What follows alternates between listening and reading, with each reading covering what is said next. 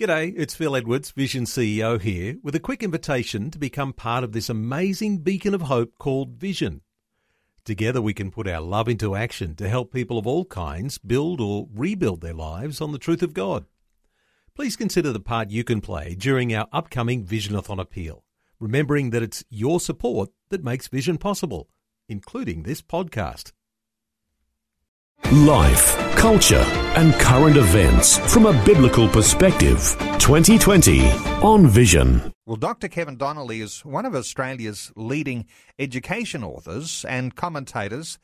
He's director of Melbourne based Education Standards Institute. And Kevin writes on a regular basis uh, for The Australian, The Herald Sun, The Courier Mail, The Age, and The Sydney Morning Herald. He also appears regularly on radio and television. He's no stranger to 2020. We've spoken on a number of occasions over the years.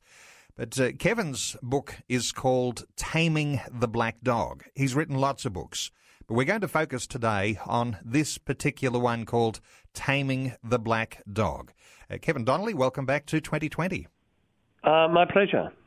Well, Kevin, uh, talking about this today, uh, no doubt uh, will strike a raw nerve or two as you have come through a significant time of grief and loss. And of course, your experience uh, is not going to be an experience that you alone have faced, but many, many others either have faced these sorts of things or maybe will one day very soon.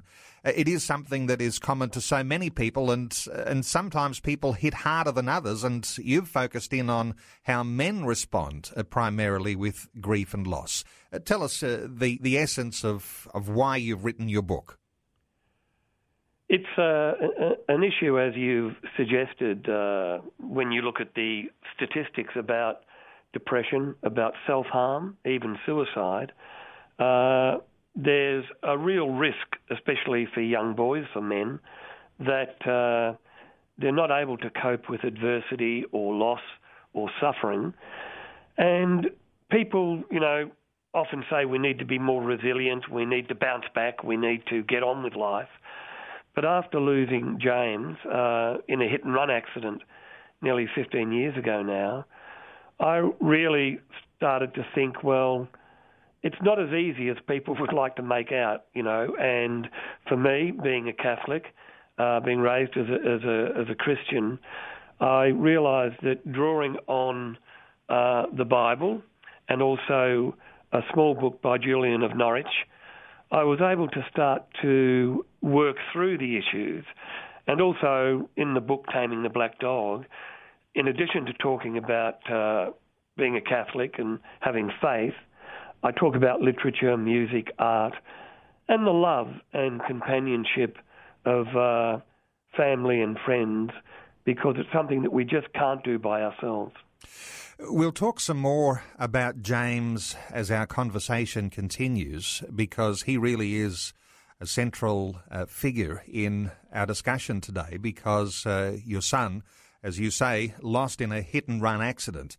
But let me just come back to a childhood and the shaping of a character. And uh, as you've indicated, you love reading. Not everybody loves reading the way that you do, uh, Kevin Donnelly, but you do love reading and and you've loved uh, classic literature uh, through the development of your childhood and your early education.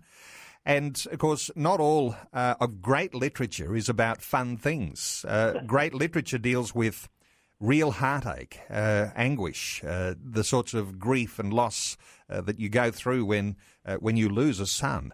Uh, tell me about just how significant it is when you're shaped by things that are not always just fun and frivolous. It really began uh, when I was at Broadmeadows High School in, in in Melbourne, a working class area.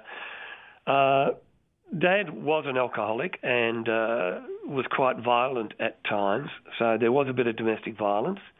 And uh, really, education, being at school, provided for me uh, a, a, an avenue to really not escape, because that was impossible, but to start to deal with issues around uh, suffering and loss.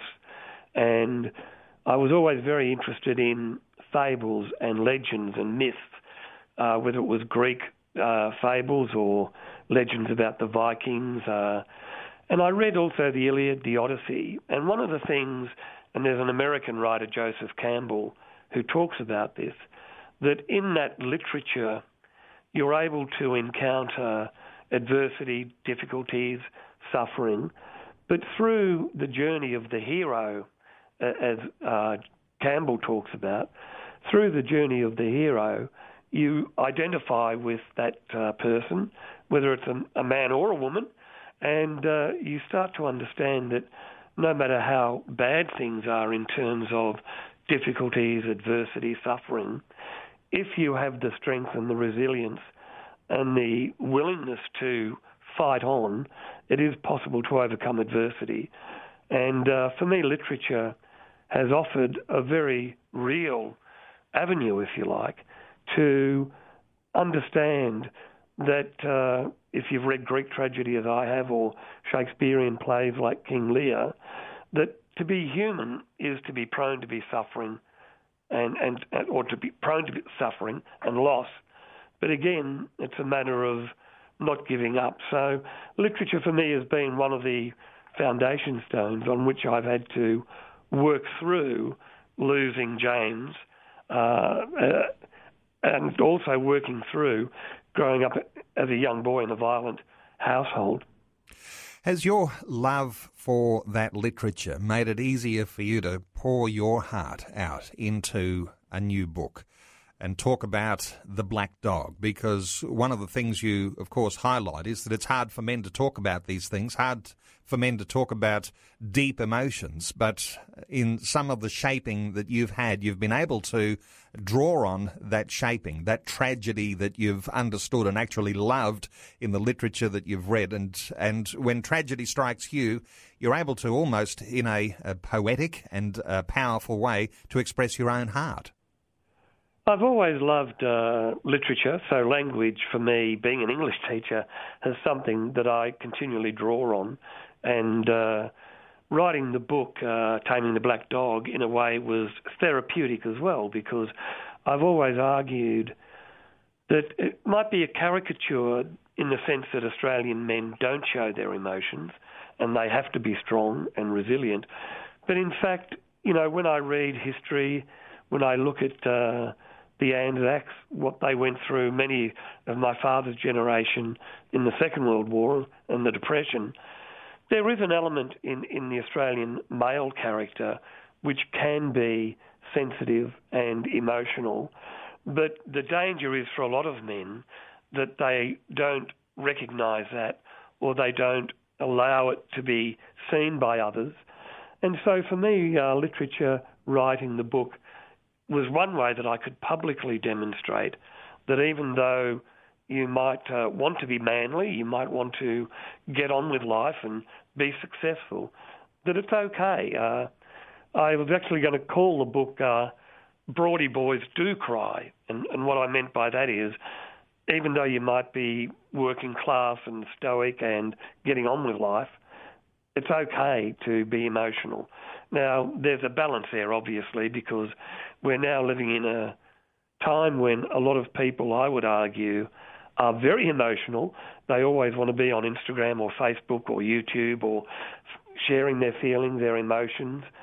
So we need to balance that with also, I think, uh, having the strength and the inner strength to draw on. Uh, for me, it's religion as well, and we'll talk about that later, I'm sure. But at the same time, we need to be open to what we've suffered. We also need to be resilient and not to overindulge by being sentimental and uh, you know being too uh, too uh, as I say sentimental about it.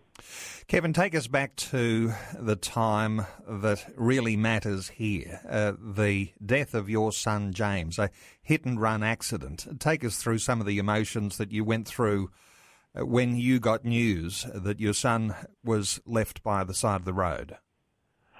I think anybody who, who suffered a loss of, of, of a, a, child or a, or a partner, uh, say a husband or wife, a close friend, often the immediate reaction is one of physical shock. And I say, I say that because I know when the police came, knocked on our door early, early on the day, Bastille Day it was, uh, the first reaction is numbness and shock physically.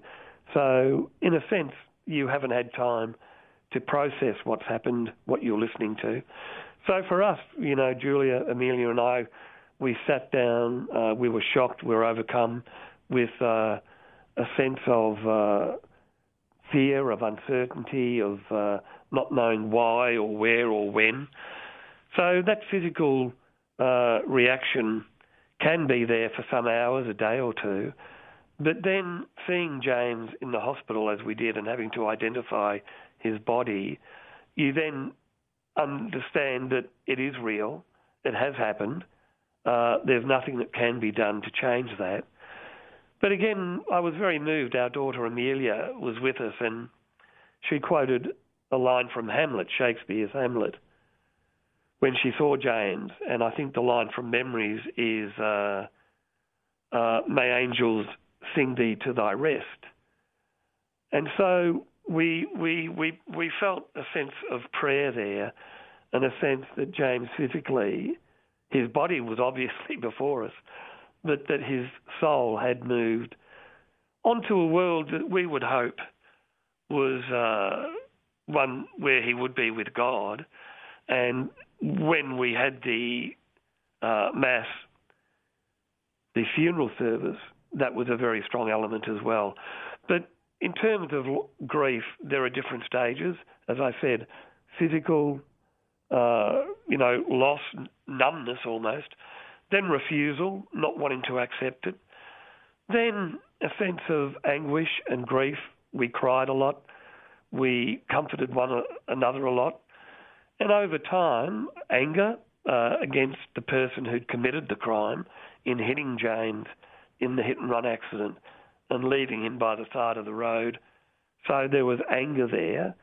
And actually, after some time, working through the legal system, wanting to get justice and a sense of uh, retribution that the person who had caused that was also made to suffer the consequences.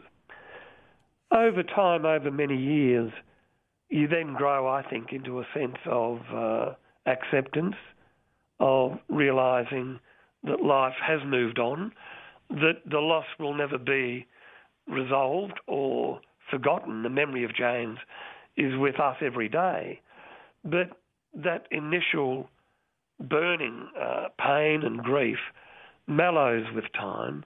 And I also think with prayer and an understanding that if you've not suffered, you've won the lottery.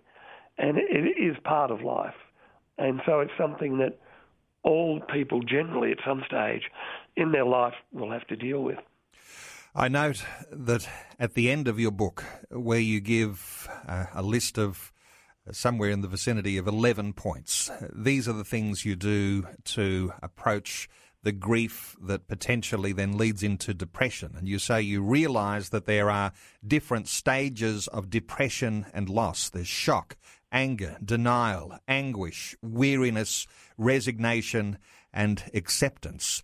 Uh, we'll come back and we'll talk some more in just a short while. Our special guest this hour and sharing his heart, telling his story, which is recorded in a book called Taming the Black Dog, is Dr. Kevin Donnelly. We're back with more in just a short while. A biblical perspective on life, culture, and current events. This is 2020 on Vision Christian Radio. Our special guest this hour is Dr. Kevin Donnelly. He is one of Australia's leading education authors, and today talking about a book which is a slight departure from the sorts of things you would ordinarily read that Kevin Donnelly has written. We're talking about his book called Taming the Black Dog. And uh, Kevin, as we talk about taming the black dog, the foreword in your book is written by the former Victorian uh, Premier Jeff Kennett, who was also at that time uh, leading Beyond Blue, which uh, addresses issues of depression and, uh, and, those sorts of mental health issues that people will often go through in their lives. Uh, he had some very kind things to say about the way you'd written your book. He did, and Jeff made the point that if if only one or two people read the book uh, and are helped in, in that and understand that they're not alone, that uh, suffering is something that you can deal with and, in a way, grow through. And if the book helps one or two people, as Jeff said, then it served a very good purpose. Uh, let's talk about your Christian faith. Uh, shaped as a Christian through your young years, raised as a Roman Catholic, what difference does it make having faith when you are going through these times in your life uh, where you are struck with the grief and loss, uh, perhaps the loss of, as in your case, your son, but uh, for others, uh, we'll all lose family members. We'll all suffer grief and loss. And for some of us, it'll be more severe and will develop into real depression. What difference does it make to have a strong, founded faith, Kevin? I think it makes a great deal of difference. The interesting story here, uh, as I mentioned in the book, my father was uh, in the Communist Party of Australia, and uh, on on Tuesdays he would take us to the Eureka Youth Movement, which was the young young Communist Party. But Mum, thankfully, was a very good Catholic, and so it was Mass on Sunday, and obviously baptism, uh, communion, confirmation. And as a young boy, going to Mass, praying. Every night we prayed, uh, and I mentioned the little prayer that Mum taught us in the book that uh, if I die before I wake, I pray to God my soul to take. So we were raised as Catholics, and I know, not that I'm a theologian or, you know, I haven't read the Bible cover to cover, but I know enough about the journey that Jesus, the Christ, was on to know that he suffered for us and that to be human, we're no longer in the Garden of Eden. Uh, to be human is to be born into a world where there is suffering and loss, and there is evil, frankly, and temptation. And so, being raised as a Catholic helped me realise that, and Mum always told me this: you had a good angel on one shoulder and a bad angel on the other shoulder, and you had a choice in life to listen to the good angel. And I think that was a, a very good thing, that even though it's very childish in one way, it's a very powerful message because it teaches each one of us that we do have choices in life, that we are made in God's image, and that we can draw strength through that realization. You mentioned also one of your favourite Christian authors, Julian of Norwich. And uh, oftentimes we find that our favourite authors who are able to reflect beautiful ways that the Bible, that Christian faith, uh, uh, uh impact on the journey of our life. Uh, but Julian of Norwich had uh, certainly a certain, an impact on you as you were working your way through grief and loss and depression. Yes, uh, I mean Julian of Norwich. Uh, you could call her a, a, Christian mystic in a way. She uh, w- w- was something that my wife Julia introduced me to. Julia read a small book, a biography first, and then I suddenly realised that T.S. Eliot, the English poet, had quoted Julian of Norwich in uh, Little Gidding, one of his poems. And there are the lines there all, all shall be well, all manner of things shall be well. And I think what uh, Julian of Norwich was referring to is that even though we might be driven on a storm tossed sea, as it were, where we lose faith, uh, we lose a sense of certainty of belief. In the end, if we give ourselves up to God and to faith, all shall be well, because, as you know, uh, even on the cross, and again, I'm not a theologian, but I remember, I think, Jesus saying, Father, why have you forsaken me? That even Jesus felt that, but in the end, there was the resurrection. And I think with Easter coming up, that's something as Christians we should all celebrate that there is a resurrection and there is a life to come. Uh, that's the essence, isn't it, of uh, the hope that is in our hearts. And that hope is very powerful. Sometimes we talk about that hope for the future, but the hope of the future impacts on us in the present. And when you're going through grief and loss, uh, you lose a child. Uh, that hope is one of the things that you hold tight to. You mentioned obviously we've been talking about uh, literature, but music also has been a, a part of the comfort that you've received uh, as you've gone through this grieving process. Music uh, for me has always been very important, and uh, I was always very moved and touched that James played the clarinet up till year 12 and was a very accomplished clarinet player. And I used to enjoy watching him practice and listening to him. But for me, after James's death, uh, music, especially requiems, whether it's Rutter or Fauré, uh, I started to listen to requiems, Bach as well, and in that music you can find solace.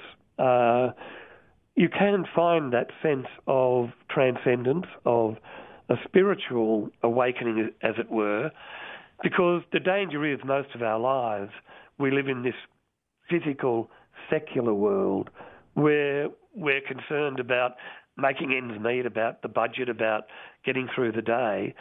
But in music, you can find that still point that T.S. Eliot talks about, uh, that moment of transcendence. Interestingly enough, Kevin, I'll need to I'll need to cut in here because we're about to go to news. Uh, we'll continue our conversation beyond the news. I want to let listeners know our talkback lines open. If you'd like to contribute to today's conversation, one 316 316. Dr. Kevin Donnelly is our guest. We're talking about taming the black dog. Uh, Kevin, let's continue our conversation and we'll take calls from listeners on 1 800 316 316 uh, in just a short while. Uh, but having gone through what you have gone through, uh, grief, loss, and into depression, uh, and these days, uh, you've written the book, so there's an indicator there that you're through the worst of it. But in one sense, you'll never be completely through it. Are birthdays and Christmas still especially painful for you? Uh, that's very true. And uh, one of the things I say in the book, and there is no uh, closure. I mean, often you hear on radio or TV, people will say, well, they have closure now because the case has been settled. There is no closure. I mean, the reality is you will always feel the loss and, and the suffering. And it's a matter then of how you deal with that. And for me, as I've mentioned, there are many ways uh, music, art, literature, the love of, of those around you. And also, I think prayer is very important. And whether it's uh, mass or just going into the local church or cathedral and praying, that also can be very, very helpful. We are taking some calls, 1 800 316 316. Kevin, let's take one from Marianne in Loganlea in Queensland. Hello, Marianne. Welcome along. Thank you. Um, 36 years ago, I was waiting for the bank to open and the lady came to me, old lady. She said, I saw you and I want to offer you my home if you'll come and stay with me till I die. And um, she said, I did make my money through fortune telling. Now, that should have turned me off straight away, but it didn't. I was covetous. I actually went and saw her house and thought it was a very nice house. And my husband said, Leave it alone, don't touch it. But I went ahead and not visited her again. And, um, and then after that, I just lost contact. But the devil didn't forget me. He, he took, took my husband off me, my children, my house, and my health. So Marianne. And, um, I developed bipolar disorder. And anyway, I had to have medication, but I never lost sight of the Lord. I repented of my sin of covetousness and uh, went to church every Sunday and prayed to the Lord day and night. Now, I was on a medication that was very bad for me. It's called lithium. Very bad for your kidneys and for your mental outlook. You Marianne, what you're sharing is is quite significant, and having gone through those issues, some of those uh, dreadful things that happened in losing your husband, no doubt, were triggers for uh, those different uh, issues that you've faced, like bipolar. And uh, let me just come uh, to Kevin Donnelly. As, as you hear a story like Marianne's, and perhaps mm. it's it's not quite the same as the sort of grief and loss that you're talking about, but all sorts of things can can sideswipe us in our lives, and, and then there's the medical treatments that we'll receive. Sometimes that makes things worse than uh, than things might have been ordinarily. Uh, but then issues uh, like mental illness, bipolar, those sorts of things, uh, these things are faced by so many people. Uh, and if you can reflect, perhaps your thoughts for Marianne. Well, it is an issue, and I say in the book that you you do need to get expert advice, medical advice. now, whether it's an organisation like Beyond Blue that you contact or your local doctor, I mean, it's very important not to bottle up and not to try and ignore what has happened. You do need to confront it, to deal with it. And often that will, as we did, Julia and I, we had grief counselling uh, for some months after James was, was uh, taken from us. So I think it's very important to get uh, professional help. But at the same time, the danger is if you can get, uh, I won't say addicted, that may be too strong a word, but if you use medication as the only avenue to try and deal with the problem, then I don't think that will be enough. I mean, for me, whether it's uh, faith, you know, the lady who called in mentioned uh, prayer, going to Mass every week. You need to do a number of things to try and to try and re- not that you'll resolve it, but to better deal with what you are suffering. Marianne from Loganlea in Queensland, thanks so much for your input today here on 2020. Our talkback line is open on 1 800 316 316 if you'd like to join in our conversation. Uh, just to pick up on one other aspect of what Marianne was sharing, and she felt as though uh, she had been disobedient to God in going uh, to uh, look after the lady's house who had uh, who had earned her uh, money fortune telling. Now, let's not get into a whole lot of moralising about all of that sort of thing. But there is something important in the idea of being obedient to God, having a clear conscience, uh, those things that are a part of mental health, those things that are a part of having a clear way forward. Uh, sometimes we have to deal with those sorts of things when we're dealing with grief, when we're dealing with loss and depression. Uh, your thoughts, Kevin? Well, that's very true. And uh, I mean, human emotions, the way we act, the way we think, how we feel, how we deal with issues with one another, we are very complicated creatures. And uh, the reality is that uh, what happened to me, for example, is after surviving alcoholic, uh, an alcoholic father, a violent father, after seeing my mother beaten and uh, and brutalised in many ways. I established a family. Uh, you know, I finished a degree, started teaching, had children with uh, a lovely wife, Julia. And in a way, we were uh, happy with the world and everything was going as we wanted. But to then lose a son when he was 20 really throws a spanner in the works, if I can use that analogy, because what I thought I deserved in terms of overcoming a very uh, troublesome childhood, I then lost the very thing that I most wanted in life, which was a settled family. So it does make you question uh, faith. It does make you question God's plan, as it were. But again, that doesn't mean you should give up. That doesn't mean that all is lost. Because, as I say, Julian of Norwich, when you read her, she talks about the fact that there is good and evil in the world. There is black, there is white, there is daylight, sunshine, as well as darkness.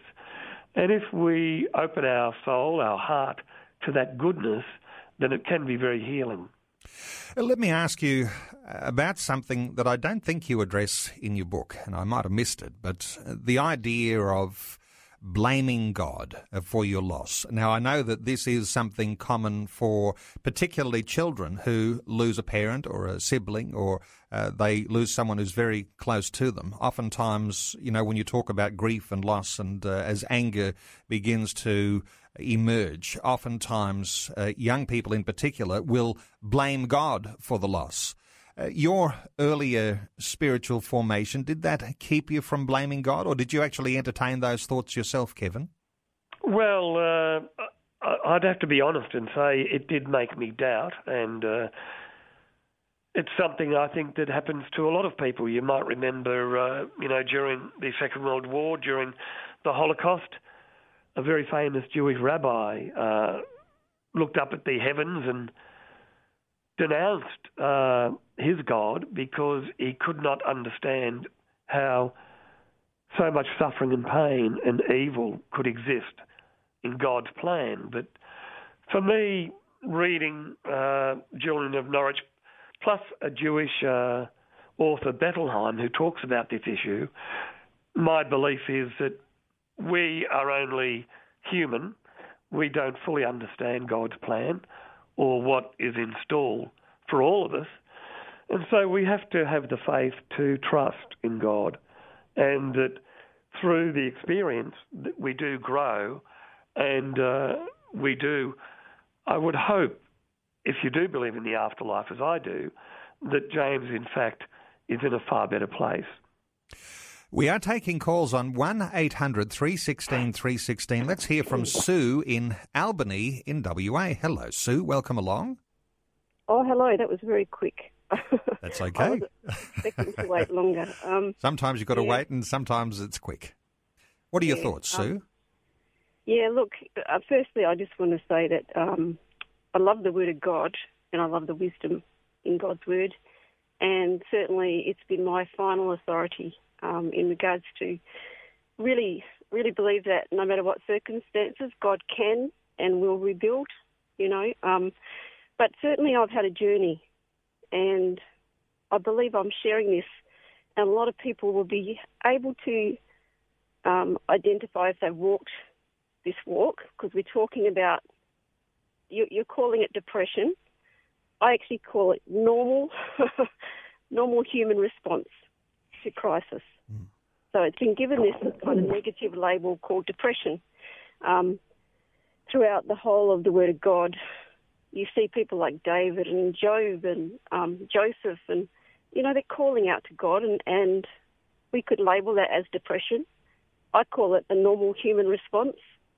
Um, I had experienced a marriage breakdown, and uh, when I went along to church, you really feel the indifference when you've experienced that.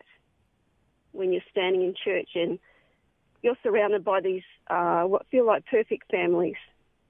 Um, and so, how do you make sense as a Christian in that? Because not all of us want that. Not all of us wanted to be raising our children on our own. Um, but for some of us, that has been our lot. And how do the Christians respond to that?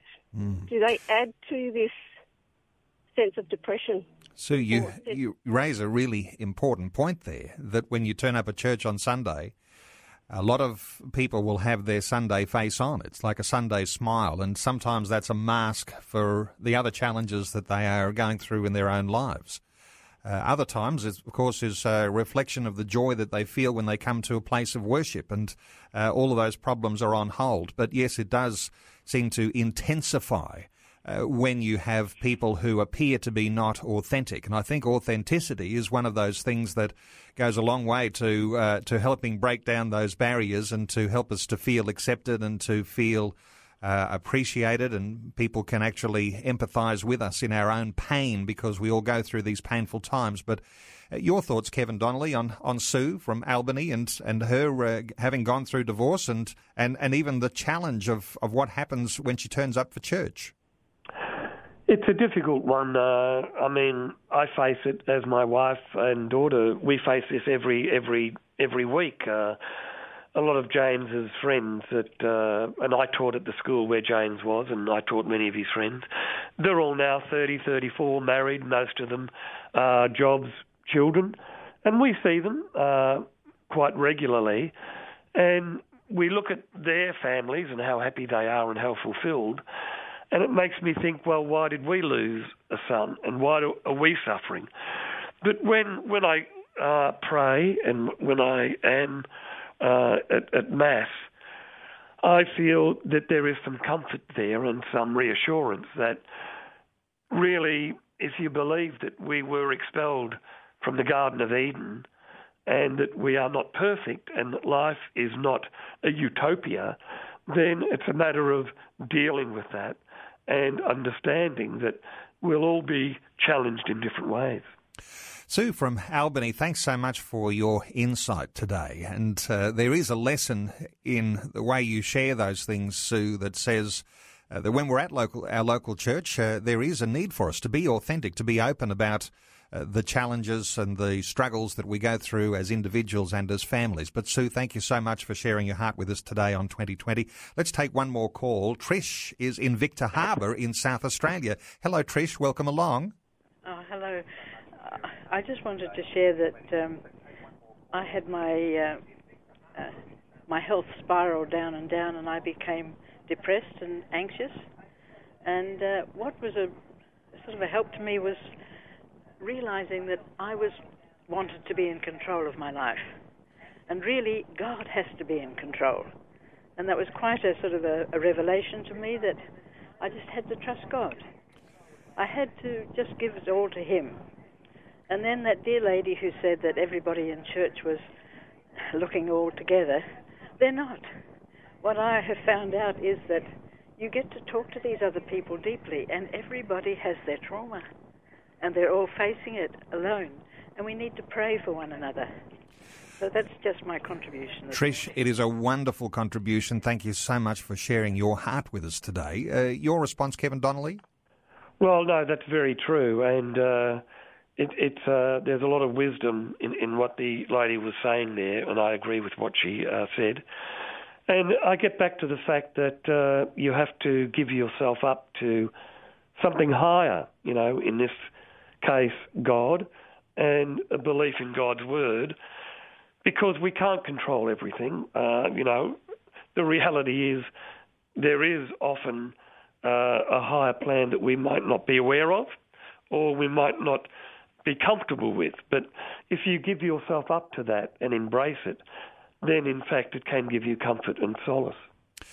Yes, and thank you so much to Trish uh, from Victor Harbor in South Australia. There is a sense, isn't there, in which uh, we think we have the reins until something beyond our control uh, takes us by surprise and we realise that we need to have a foundation on which we stand or a foundation in which we rest. And uh, for those who have faith in God, uh, we find that the place where we rest is in His palm. Uh, he is taking care of us. But if we have no faith, then somehow or other the bottom doesn't appear to be in sight. We feel like we're spiraling out of control. We'll continue our conversation in just a few moments, draw some loose ends together. We've been talking about taming the black dog. And Dr. Kevin Donnelly, our guest, his book is called Taming the Black Dog. You can get a hold of this book over the internet uh, from Amazon or from iTunes. It's available as an e-reader, and you might like to read Kevin's story a little more in depth and look at the ways that he's come through uh, those dark days of depression that were triggered by that grief and loss. Visions 2020 with Neil Johnson. A biblical perspective on life, culture, and current events. Dr. Kevin Donnelly is our guest. We've been talking about his book, Taming the Black Dog, which tells his story, which really starts at the death of his son James in a tragic hit and run, and then the ensuing grief and loss and depression. Uh, Kevin, when someone gets a hold of your book, I mean, there are some 11 points in the back of the book which actually say these are the sorts of things you need to keep in mind uh, when you're moving through this process. Uh, does it help to have a deeper understanding, to move through the process quicker? I mean, in some sense, you don't want to move through the process. Sometimes you want to hold on to memories that actually create grief. But when people get a hold of your book, they're going to see your story. Uh, how valuable uh, do you think it will be for people to share your thoughts and share your heartbeat if they're going through these things? I think it's very important uh, for people to understand that they're not alone and that uh, others like me have suffered. Uh, and at the end of the book, I try and give some practical ideas about what you can do to really never you can never really resolve the issue, but you can try and deal with it in a more positive and constructive way. I mean, only last weekend I was feeling very flat and, and depressed, and I washed all the windows around the house because what I was told by the grief counsellor was that if you do something physical and get rid of that energy, that can, you know, help you deal with what you're suffering. So I think it's very important to look at those different ways of coping with what you're experiencing. And Kevin, you have a special focus on men. Uh, we tend not to be able to share our hearts so easily. Uh, what's your encouragement to men to be more open with their emotions? When you look at the uh, statistics, the reality is a lot of young men in particular are at risk to self harm and to suicide and depression. And really, what I say to men is that it's okay to open yourself up, whether to a loved one or to a family friend or to a mate. You know, you need to address the issue. My father, he didn't. It drove him to drink, so he became an alcoholic. And my, my brother, God bless him, Gordon, he didn't deal with it either. So he uh, died just a year ago as an alcoholic. And there's a real danger there that you might get some momentary relief, but the next day the issues, the problems are all still there. So I'd say to men and young boys in particular, look to role models, look to being open, and give yourself up to something higher rather than just trying to bottle it up. Well, Kevin, uh, time has run out, and I want to point people to your book. It's called Taming the Black Dog. It is available from Amazon or on iTunes as an e reader. And uh, if you get a hold of it, uh, no doubt you'll identify with many of the hardships that are addressed in the book. Uh, Dr. Kevin Donnelly. Uh, so the book is Taming the Black Dog. It's by Dr. Kevin Donnelly. Kevin's been our guest through this past hour. And Kevin, thank you so much for sharing your heartbeat with us today here on 2020. A pleasure. Before you go, thanks for listening. There's lots more great audio on demand, or you can listen to us live at visionradio.org.au. And remember, Vision is listener supported. Your donation, large or small, will help us continue connecting faith to life for hundreds of thousands of people across Australia and around the world. Learn more or donate today at visionradio.org.au.